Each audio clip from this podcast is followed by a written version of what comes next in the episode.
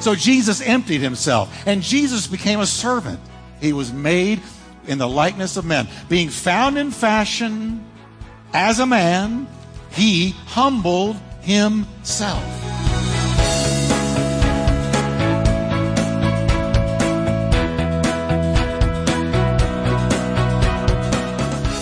Welcome to Life Talk with Dr. Jeff Wickwire author and founding senior pastor of the exciting Turning Point Church in Fort Worth, Texas, Pastor Jeff is known for his heartfelt and practical proclamation of the scriptures. We are so glad you joined us today. So stay tuned as Pastor Jeff teaches, encourages, and challenges you from the Word of God.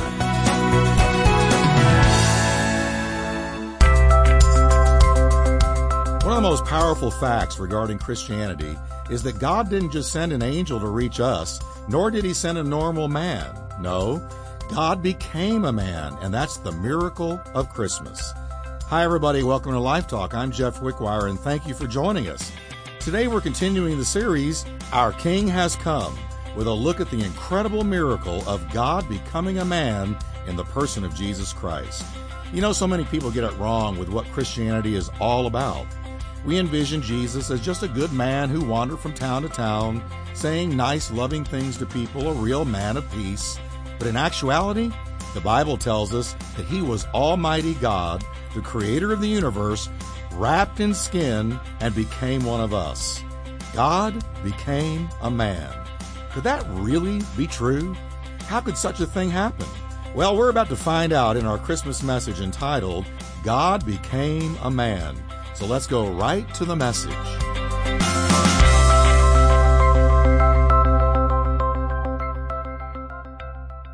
He humbled himself and went all the way to the cross and allowed his own creation to crucify him. Incomprehensible, unfathomable. We cannot wrap our minds around it. Jesus, who was God, became a man to save us. I read a true story Dr. John Rosen, a psychiatrist in New York City, is well known for his work with catatonic schizophrenics. And if you know anything about schizophrenia, there's four kinds, and catatonic is the worst. You're essentially, as the word says, you're, you're catatonic. You're really gone. And he works with catatonic schizophrenics. And normally doctors that work with that type of schizophrenia, they really don't spend any unnecessary time with their patients that they don't have to because they're very difficult. But Dr. Rosen is different. I read he literally moved into the ward with them. He placed his bed among their beds. He lives the life that they must live day to day. He shares their pain. If they don't talk, he doesn't talk either. It's as if he understands what is happening in their troubled minds, and his being there, being with them, communicates something that they haven't experienced in years. Somebody understands me. But then he does something else. The article went on to say, he puts his arms around them and he hugs them. He holds these unattractive, unlovable, sometimes even incontinent people, and loves them back into life. And often the very first words they ever say to him are, Thank you for becoming like me. This is what Jesus did. He came to our world, He came to our neighborhood, He came to your house, He came to you, He came to me. He lived amongst us. Not above us as a superior, not below us as an inferior, but beside us as one like us. And he hugged us. He hugged us as he taught us about God and life and heaven and hell and truth and falsehood, about ourselves and our lostness. He came to our life. No matter how dirty we were, and weren't you dirty and wasn't I? How repugnant our sin, how black our hearts, no matter how hopeless our condition, Jesus stepped in and embraced us. I've often thought the cross is interesting because it's like this, and I see it this way. He has his arms open in a ready embrace. Come to me. All you who labor and are heavy laden, and I will give you rest. Take my yoke upon you and learn of me, for I am meek and lowly in heart, you shall find rest for your souls. For my yoke is easy and my burden is light. Come to me. All this was made possible by the greatest miracle in all the world that has ever rocked our planet, and that is the incarnation. Now, let me tell you what incarnation literally means God became a man. When you say incarnation, God incarnate, you're saying God in flesh. God became a man. God became a human being. How could this be? I don't know, but it did happen. Now, when you look at the incarnation, you see three things in the verses we read. Let me share them with you. Here they are. Three things Jesus did in the incarnation. The first thing, he made himself of no reputation. When he incarnated, when he came to be one of us, he made himself, the Bible says, he emptied himself or stripped himself of his glory by having taken on himself the form of a slave and having been made or born in the likeness of men. He emptied himself. Even though God the Son was equal with God the Father, rather than exalting himself, he chose to make himself of no reputation. He emptied himself. He divested himself of what he had in glory and came to be one of us. To make himself of no reputation means that Jesus deprived himself of the glories and the graces he deserved as being God. He emptied himself rather than being full of himself. Think about some of the ways that the Son of God deprived himself of what he had when he became a man. I thought of four. He submitted himself to hunger and thirst. You know that we, he never knew hunger and thirst and glory, but on the cross he said, I thirst. He submitted himself to hunger and thirst. In the wilderness, he fasted. It says being hungry. In heaven, Jesus never experienced hunger and never thirst. But he divested himself of that perfection and came to be one of us. Second, he submitted himself to weariness and exhaustion. He never knew what it meant to be tired or weary in heaven. But it says that the woman of the well, the reason he was at the well, of course, he knew exactly what he was doing and who he was going to reach. But it says, being weary he sat at the well. The Son of God felt weariness, felt tiredness, but in heaven he never had that. He was never tired in heaven, never weary, but he gave up a, a, an existence of total, unending, perfect strength to become one of us. He submitted himself to pain and suffering. He knew no pain in heaven. But here he did. Oh, on earth he did. He learned obedience by the things he suffered. And on the cross and before the cross, he suffered unimaginable pain we will never know. He submitted himself to pain and to suffering. And this was his own will, his own decision, his own choice to do it. This is what Jesus did. He never hurt in heaven. And I got good news for you. In heaven, there's no more pain. It says in Revelations that God will wipe away every tear and there will be no more pain. And let me add a few things. No more heartache, no more cancer, no more headaches, no more arthritis, no more insomnia. None of that. It's all gone. It's all taken away in heaven. God will wipe away every tear. What a day that will be. We will never cry again, never weep again, never hurt again, never suffer again, never experience any disease again in heaven. And then the last thing I noticed, he submitted himself to many of the limitations of human understanding. The Bible says that Jesus grew in wisdom, but in heaven, he possessed perfect wisdom and all knowledge. But when he wrapped himself in skin and became a human being, he had to grow in wisdom. It's hard to understand apart from love. Why Jesus would deny himself such privileges. How do you explain it? You can't apart from love. God so loved. He so loved us. He loves you. He loves you more than you could ever imagine. And because he did, let me give you some good news. We have a high priest in heaven who understands all of our needs. Listen to Hebrews 4. We have not a high priest which cannot be touched with a feeling of our infirmities, but was in all points tempted like we are, yet without sin. Let us therefore come boldly to the throne of grace and obtain mercy and find grace to help in the time of need. What it's telling us is when you and I experience temptation, Jesus says, been there, done that, got the t-shirt, I just didn't sin. I know what it feels like. So he's able to empathize and sympathize and step into our struggle and step into our pain and step into that craving that we have towards something that is wrong and say, I'm here to help you because I've been there. I was a human being like you.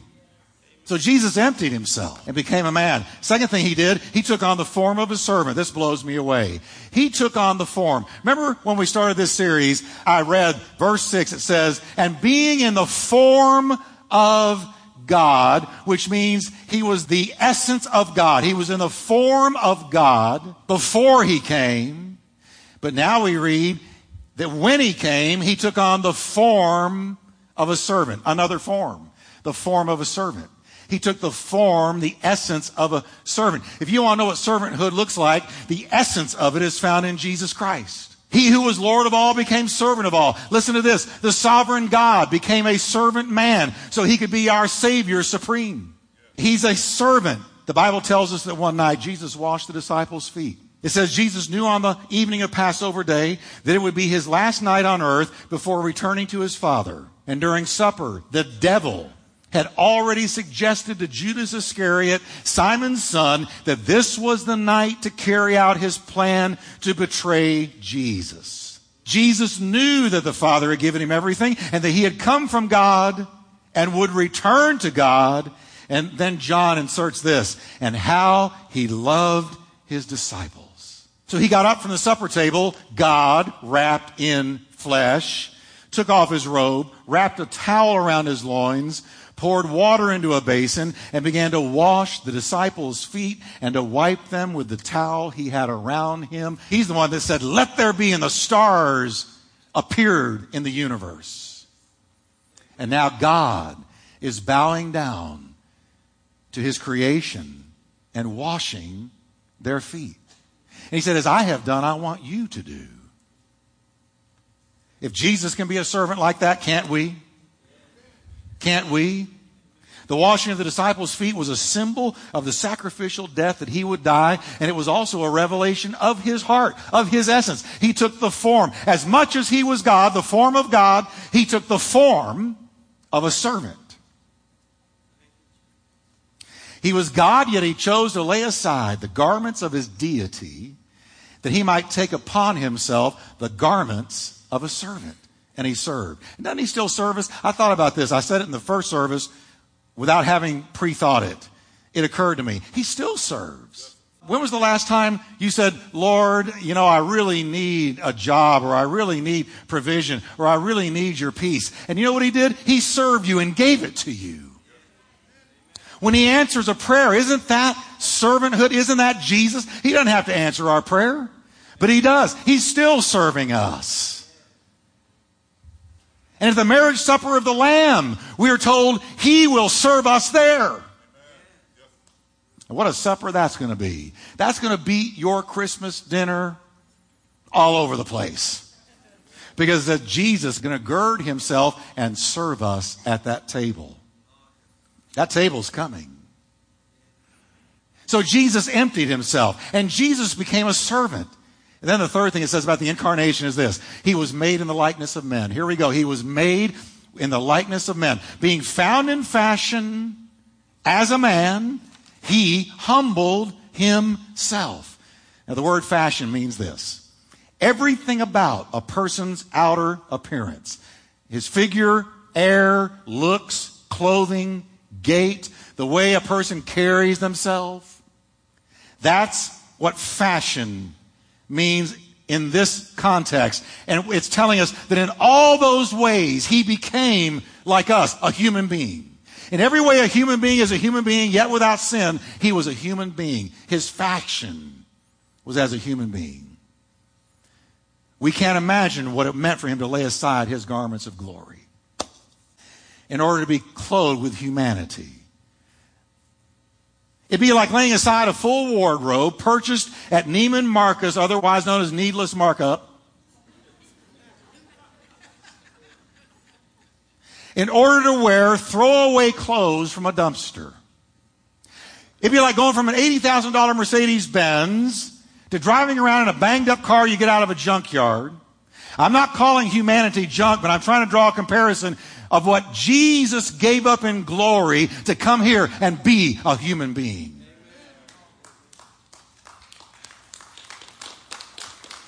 And we can't comprehend the price that he paid, but the Bible tells us why it was necessary. You know, I, I, read a lot, and I read different people out there in the culture who read the claims of Christianity or hear the claims of Christianity, and they say, you know what? Why did he have to do all this? I, I think Bill Maher.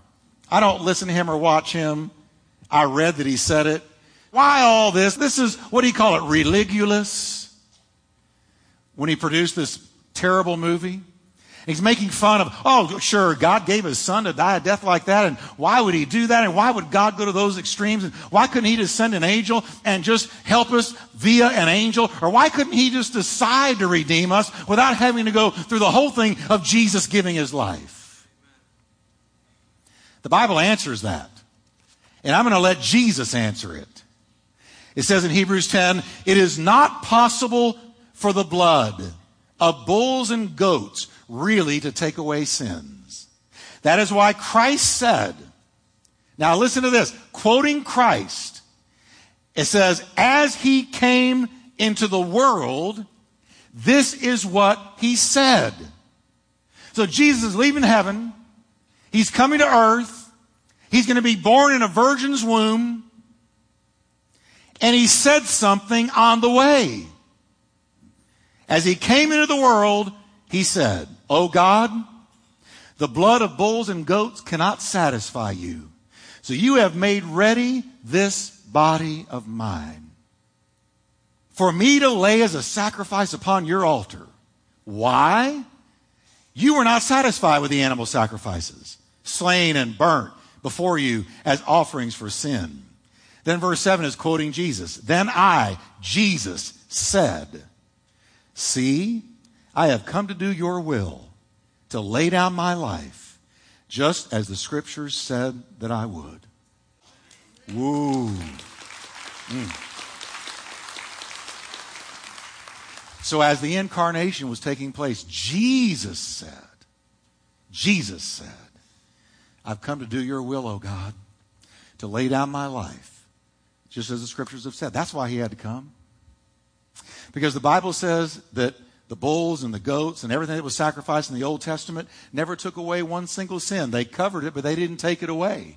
But the blood of Jesus takes your sin away. The blood of Jesus erases your sin. The blood of Jesus removes it forever. It doesn't just cover it, it eradicates it. It gets rid of it. It removes it.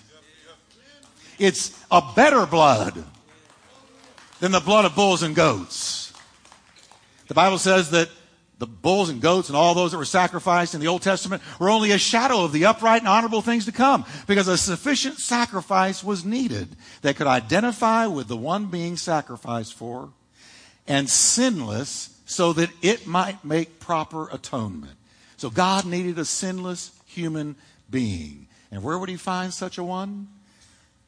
The Bible answers the question. When the fullness of time was come, God sent forth his son. So that according to Hebrews 2 9, he by the grace of God should taste death for every man. I read a story once. There was a father and his little eight year old daughter were driving down the highway. They're driving down the highway, springtime, windows are down, and they're enjoying the day. And all of a sudden, a bee flew in the window. Big bumblebee. The little girl freaked out. Daddy, daddy, daddy, he's going to sting me. He's going to sting me. No, sweetie, he'll fly right back out. Don't worry about him. But he didn't. He went back seat front, back seat front, back seat front. And the little girl was being terrorized by this bee. So finally, the next time the bee flew into the front seat, exasperated, the father reached out and grabbed it in his hand. And it stung him. He threw it out the window. He said, There, sweetie, he can't hurt you anymore. Now listen. Here's what Jesus did on the cross. He tasted death for every man. The Bible says that from the fall of Adam and Eve onward, the book of Hebrews tells us that men were terrified of death. Daddy, daddy, it's going to sting me. I'm afraid of it. I don't want to die. And it says, at the right time, God sent his son. Christmas. Sent his son. He grew up, perfect life, sinless life. When he died on that cross, the Bible says he tasted the sting of death for every man. He took the sting. It says he died. He died. Jesus died. And he took a perfect man, took the sting. Then you know what he says? There, sweetie. Believe in me, and he'll never hurt you again. That's what it is. That's what he did. He tasted death. He tasted death for every man. That's why the Bible says, Grave, where is your victory? Death, where is your stinger? So, this is what Christmas is all about. Jesus came and died for us. Now, I want you to say with me, let's just wrap it up. I want you to say this with me so you don't forget. He emptied himself, he became a servant, he gave himself.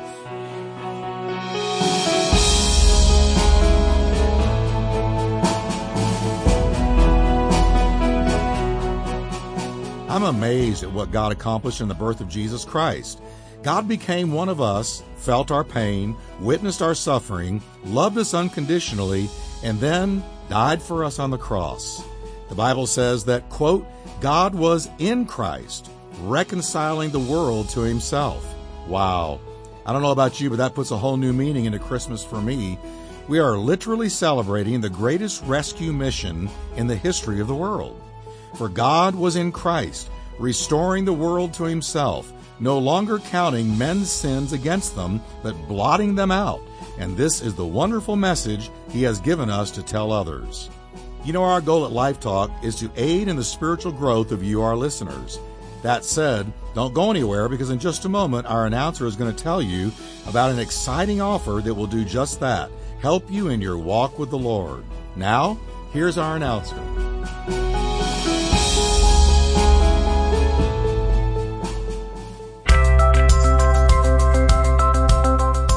God Became a Man is the third message of Pastor Jeff's series, Our King Has Come. You can own a copy of this 4 CD set for just $20 plus shipping. Log on to lifetalkradio.us or call us toll free at 877-884-3111. Get your copy of today's message for just $5 or purchase the entire series, Our King Has Come, for only $30 plus shipping by logging on to lifetalkradio.us or calling us toll free at 877 884 3111 for more information.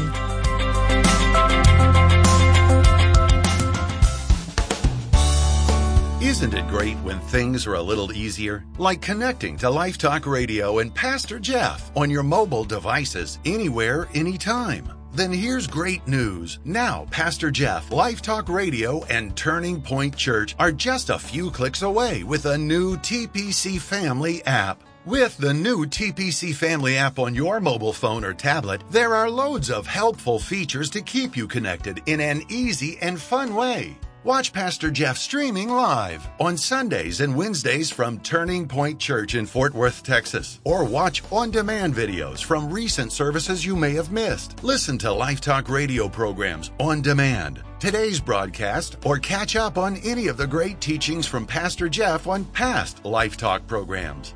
You can even help continue Life Talk Radio's outreach and impact on the nation with the gospel by giving securely online. Now you can even text your gift to Life Talk and the amount you would like to give to 30131. And you'll find contact information and directions to Turning Point Church, upcoming events, broadcast station listings for Life Talk Radio, and much, much more. Plus, the new TPC Family app is free and available on Apple or Android devices. To download the new TPC Family app, simply type in the keyword TPC Family as one word with no spaces in the Apple Store or the Google Play Store and get connected. So, what are you waiting for? Download the free TPC Family app today and make your life a little easier.